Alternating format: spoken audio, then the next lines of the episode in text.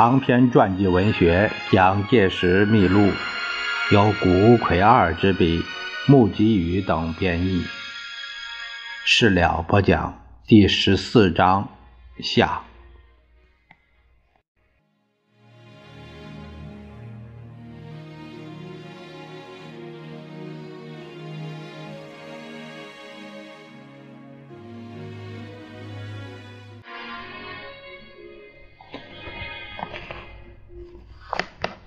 日本军的意图是为了要援助北洋军阀，来制造出以武力来与国民革命军正式摊牌的局面。五月四日凌晨，日军晓得张宗昌的军队还在德州，呃，就是在济南东北约一百公里，他们就打电报去说济南要打起来了，要张宗昌的军队赶紧回到济南来。但张宗昌的军队。已被我们完全打垮，至少要一个星期才能集合的起来。如当时他们国有一两个团的兵力能够集合，他一定会打回来的。这样，日军当然会保护他来反击我们济南附近的革命军的。但张宗昌没有一个军队可派，所以日本人只好派飞机来向我总司令部轰炸。那天炸死了我们几个卫士，并伤了几个官长。当时我正在司令部办公，但没有被他打中。在这种战况情况下，国民革命军仍然连续派遣代表到日本军部那边，希望致力于通过交涉解决问题。本来奋起应战并非困难，可是，一旦点燃战火，则将不限于济南一地，扩展及华北一带。因此，中国统一必将为之延迟，而且多数无辜民众也必然会蒙受祸害。是则，此时如接受挑衅，正中日本军阀的诡计。到了四日下午，他们日本军的司令部的态度忽然转过来，为之和缓。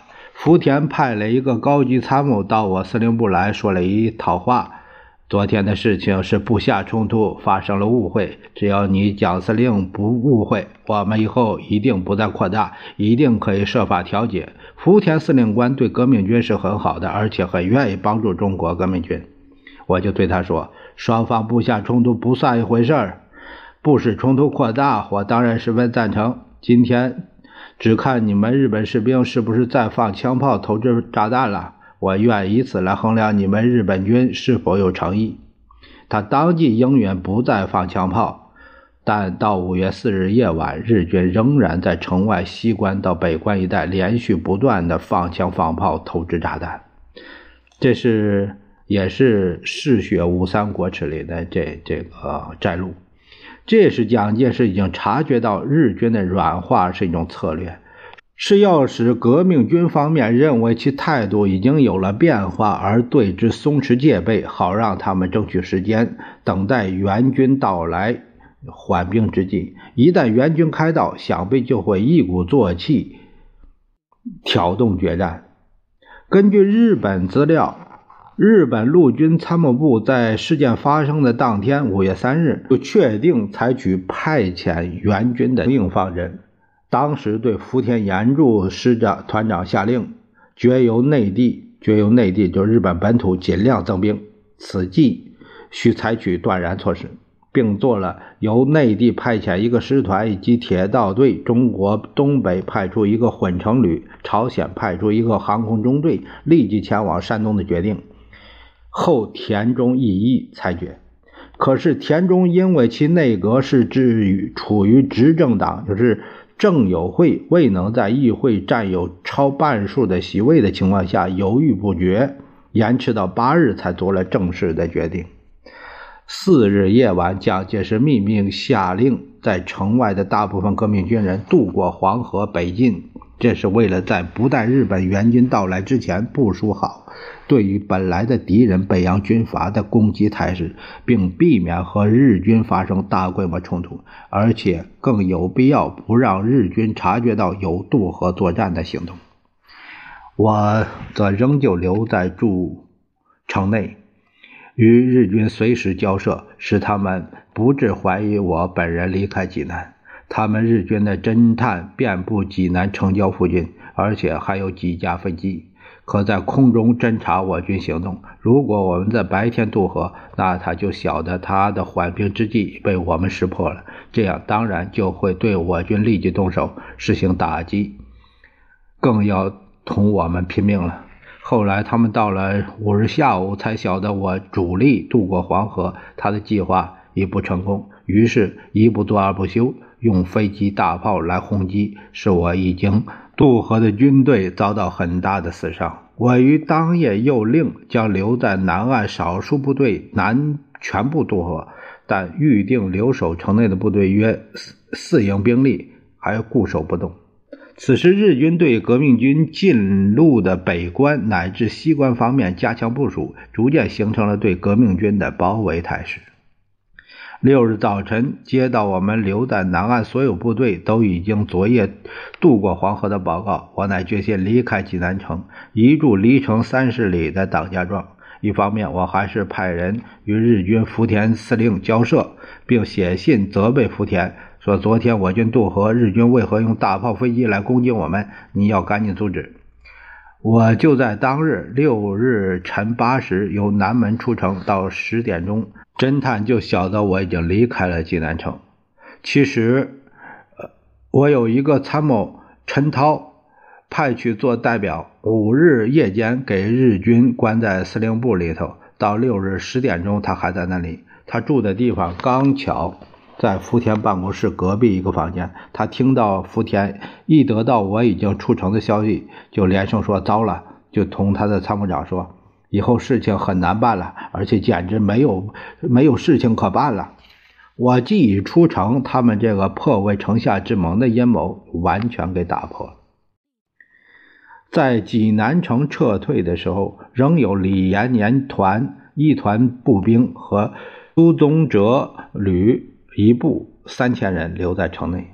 本来对于中国领土的济南，当然不能轻易予以放弃。而且，如果在济南城内没有中国军队，那么日军就一定会以济南没有军队维持，所以不得不派兵，啊，负责维持的这个任务为借口，而曲解其派兵是正当的。不过，在被日本军包围的城内留有少数兵力，当然是非常危险的。可是为了保护本国国民与土地，必须付出不得已的牺牲。像这样，日本如果正式发动攻击来夺取济南，那么他野蛮暴横的情境就会暴露于全世界。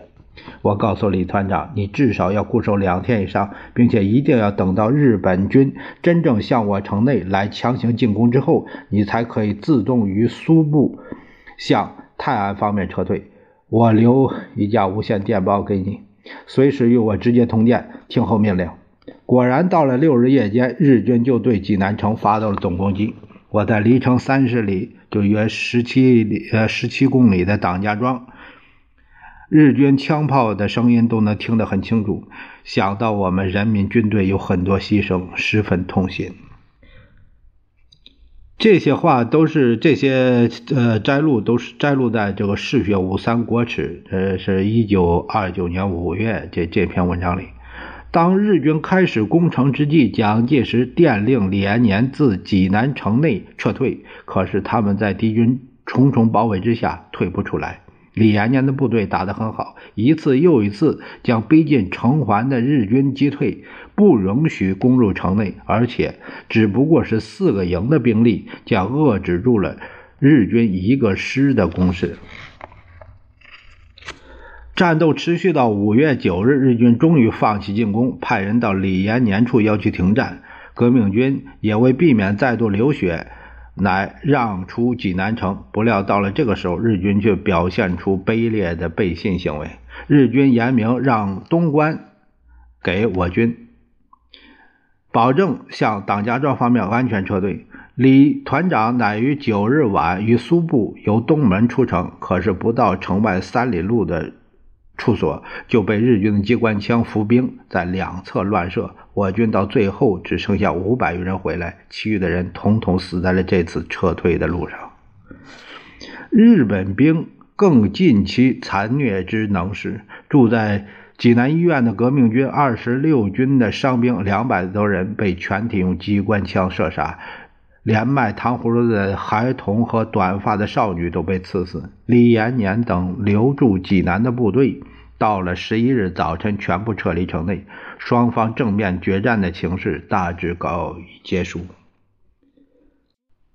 当时蒋介石留下了这样的日记：“如有一毫人心，岂能忘此耻辱乎？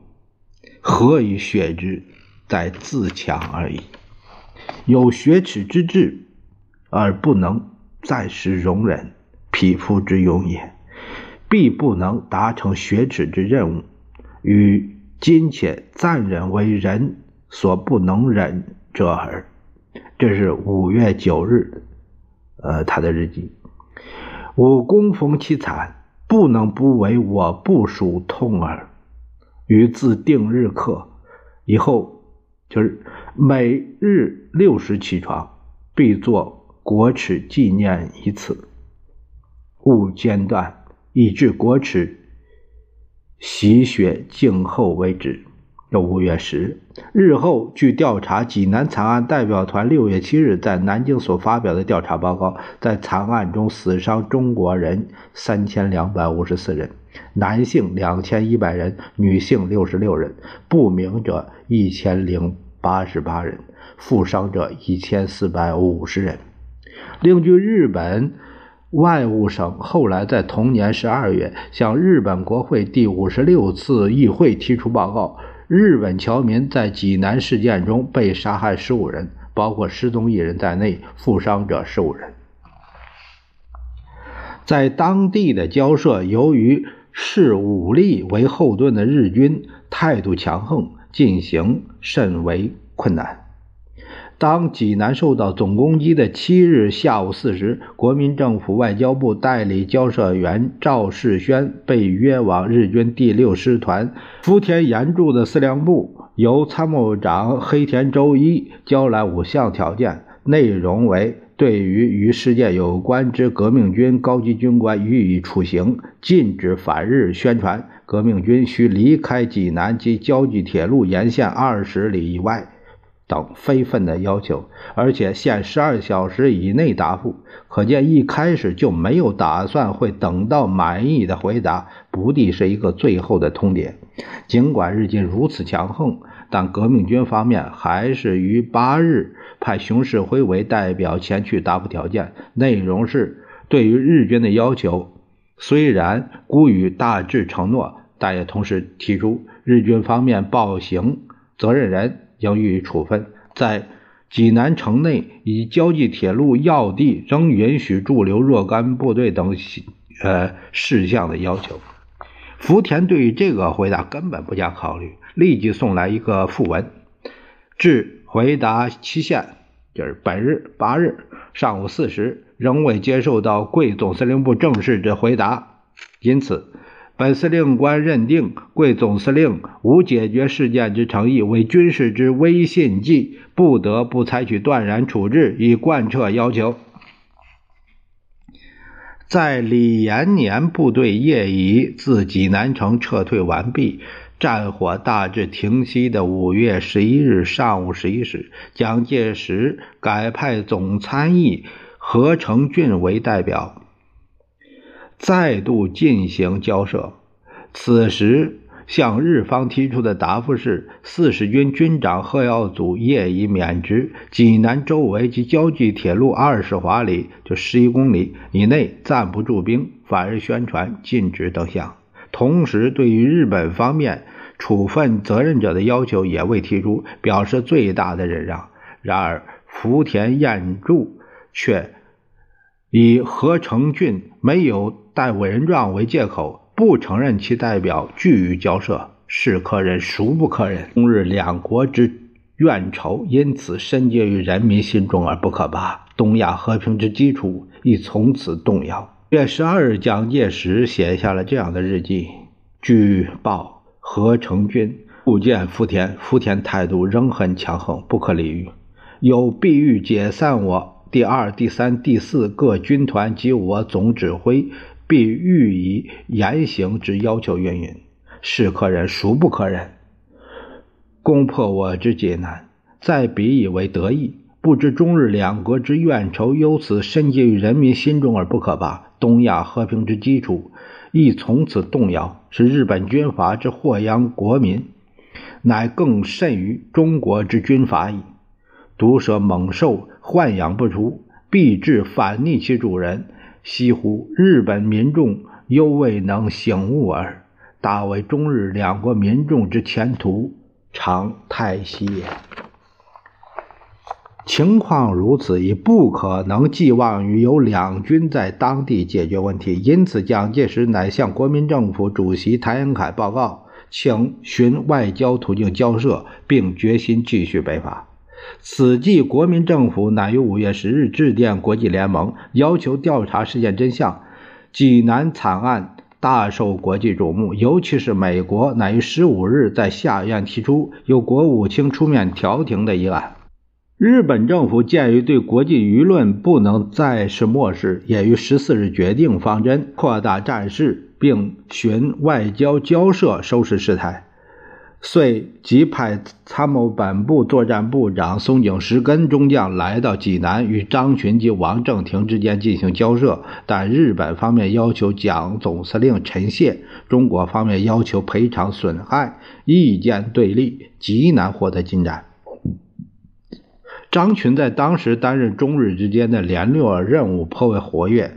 现在据他回忆，济南事件的前后情况是这样的：在上一年，蒋总司令和田中一见面的时候，总司令已经从田中的态度察觉到日本是反对北伐的。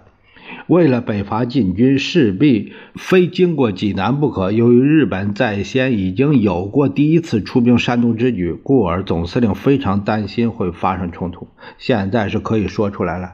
当事件发生不久之前，我们就曾经通过日本友人要求日军由济南移往青岛，由我方负责此项军费。因为济南敌军张宗昌部队已经北撤，只要日军也不在这里留守。无需流一滴血，可是日军拒绝了这个提议。总司令呢，立即派我去东京，而我到抵达东京没几个小时，在抵达东京几个小时前就已经得知济南事件发生。到东京之后，立即会到友人松井石根及其田八郎，田八郎是外务省亚洲局长，清谈于深夜。日本军部的主张极其激烈。呃，有将革命军彻底打垮，要他们投降，要蒋介石自来交涉等等意见。我觉得像这样的情况，哪里还能够指望两国军方解决问题？第二天五日，见到田中义一，向他提出不要任凭在当地的军队折冲，应该一副外交交涉，可是未能为他所接受。不过稍后，田中的方针有了变化，通知我决定派遣松井石根前往当地。于是我也迅即归国，代表国民政府和松井进行交涉。到达济南之后的松井起初通知我说在济南交涉，要我前往，我予以拒绝。经过折冲之后，决定在济南南方的党家庄会谈。此时，党家庄已在日本占领之下，我一个人徒手前往。沿途见到日本装甲列车行驶在铁路线上，大炮配置在各处，持枪的士兵态度都很亢奋。老实说，我当时的心情是不打算还会生还的。虽然说是外交交涉，但却是在那样迁就一方面的状态之下进行的。交涉再三发生变化，直到由外交部长王正廷和日本公使方泽千吉终于签订协定。在第二年三月二十八日，协定内容没有追究任何一方的军事责任，而只决定了：第一，自签订日两个月内，日军在山东的驻军全部撤退；第二，双方损害共同组织调查委员会，另行调查等事项。中国外交官蔡公时被残杀，不再追究赔偿损失问题，实际予以搁置。这就是由于中国方面片面让步而搞终结。对这样的让步，中国国内自难免有人提出责难，但在面临统一全国大业之际，除了忍受眼前的耻辱，效法卧薪尝胆历史而外，别无善策。于是自此之后，嗜血国耻、抵御外侮、保障独立自由的声浪。充满了全国每一个角落，民心乃一致趋向于全国统一的目标。遗憾的是，这个事件在中国对民众的反日情势发生了决定性的作用，在日本则敞开了军阀专横干政的道路，同时更是在日本昭和时代将中日关系搅拌上火药、涂满了鲜血的最初一个里程碑。国民革命军虽然受到日军的干涉，在济南付出了很大的牺牲，但是北伐则仍然继续进行，并未因而有丝毫的迟缓。渡过黄河北向进击第一集团军蒋介石兼总司令于五月十三日占领平原，二集团军总司令冯玉祥进展到德州，由山西方面出击的第三集团军阎锡山。击破娘子关之后，进入河北，拿下石家庄和正定。第四集团军挥师北上，加入进攻。此时，京津地区已经在止顾之间，只需等各军配合行动，尽力攻向北京。在发动总攻之前，蒋介石为视察战况，而于五月十九日由徐州前往郑州，与冯玉祥及白崇禧。他是第四集团军前线前敌总指挥会面，继之于五月三十日抵达石家庄，与阎锡山会谈。在被居压倒优势的革命军自西南两方面形成大包围的北京，自上年六月组织军政府自称大元帅，对北洋军阀发号施令的张作霖仍然坚持不肯离开。可是，在国民革命军紧迫不舍之下，张作霖已经失去了过去的威势。曾经一时号称百万的北洋军阀部队，现在锐减到四十万人，而且内部意见分歧，不不敌风前之主。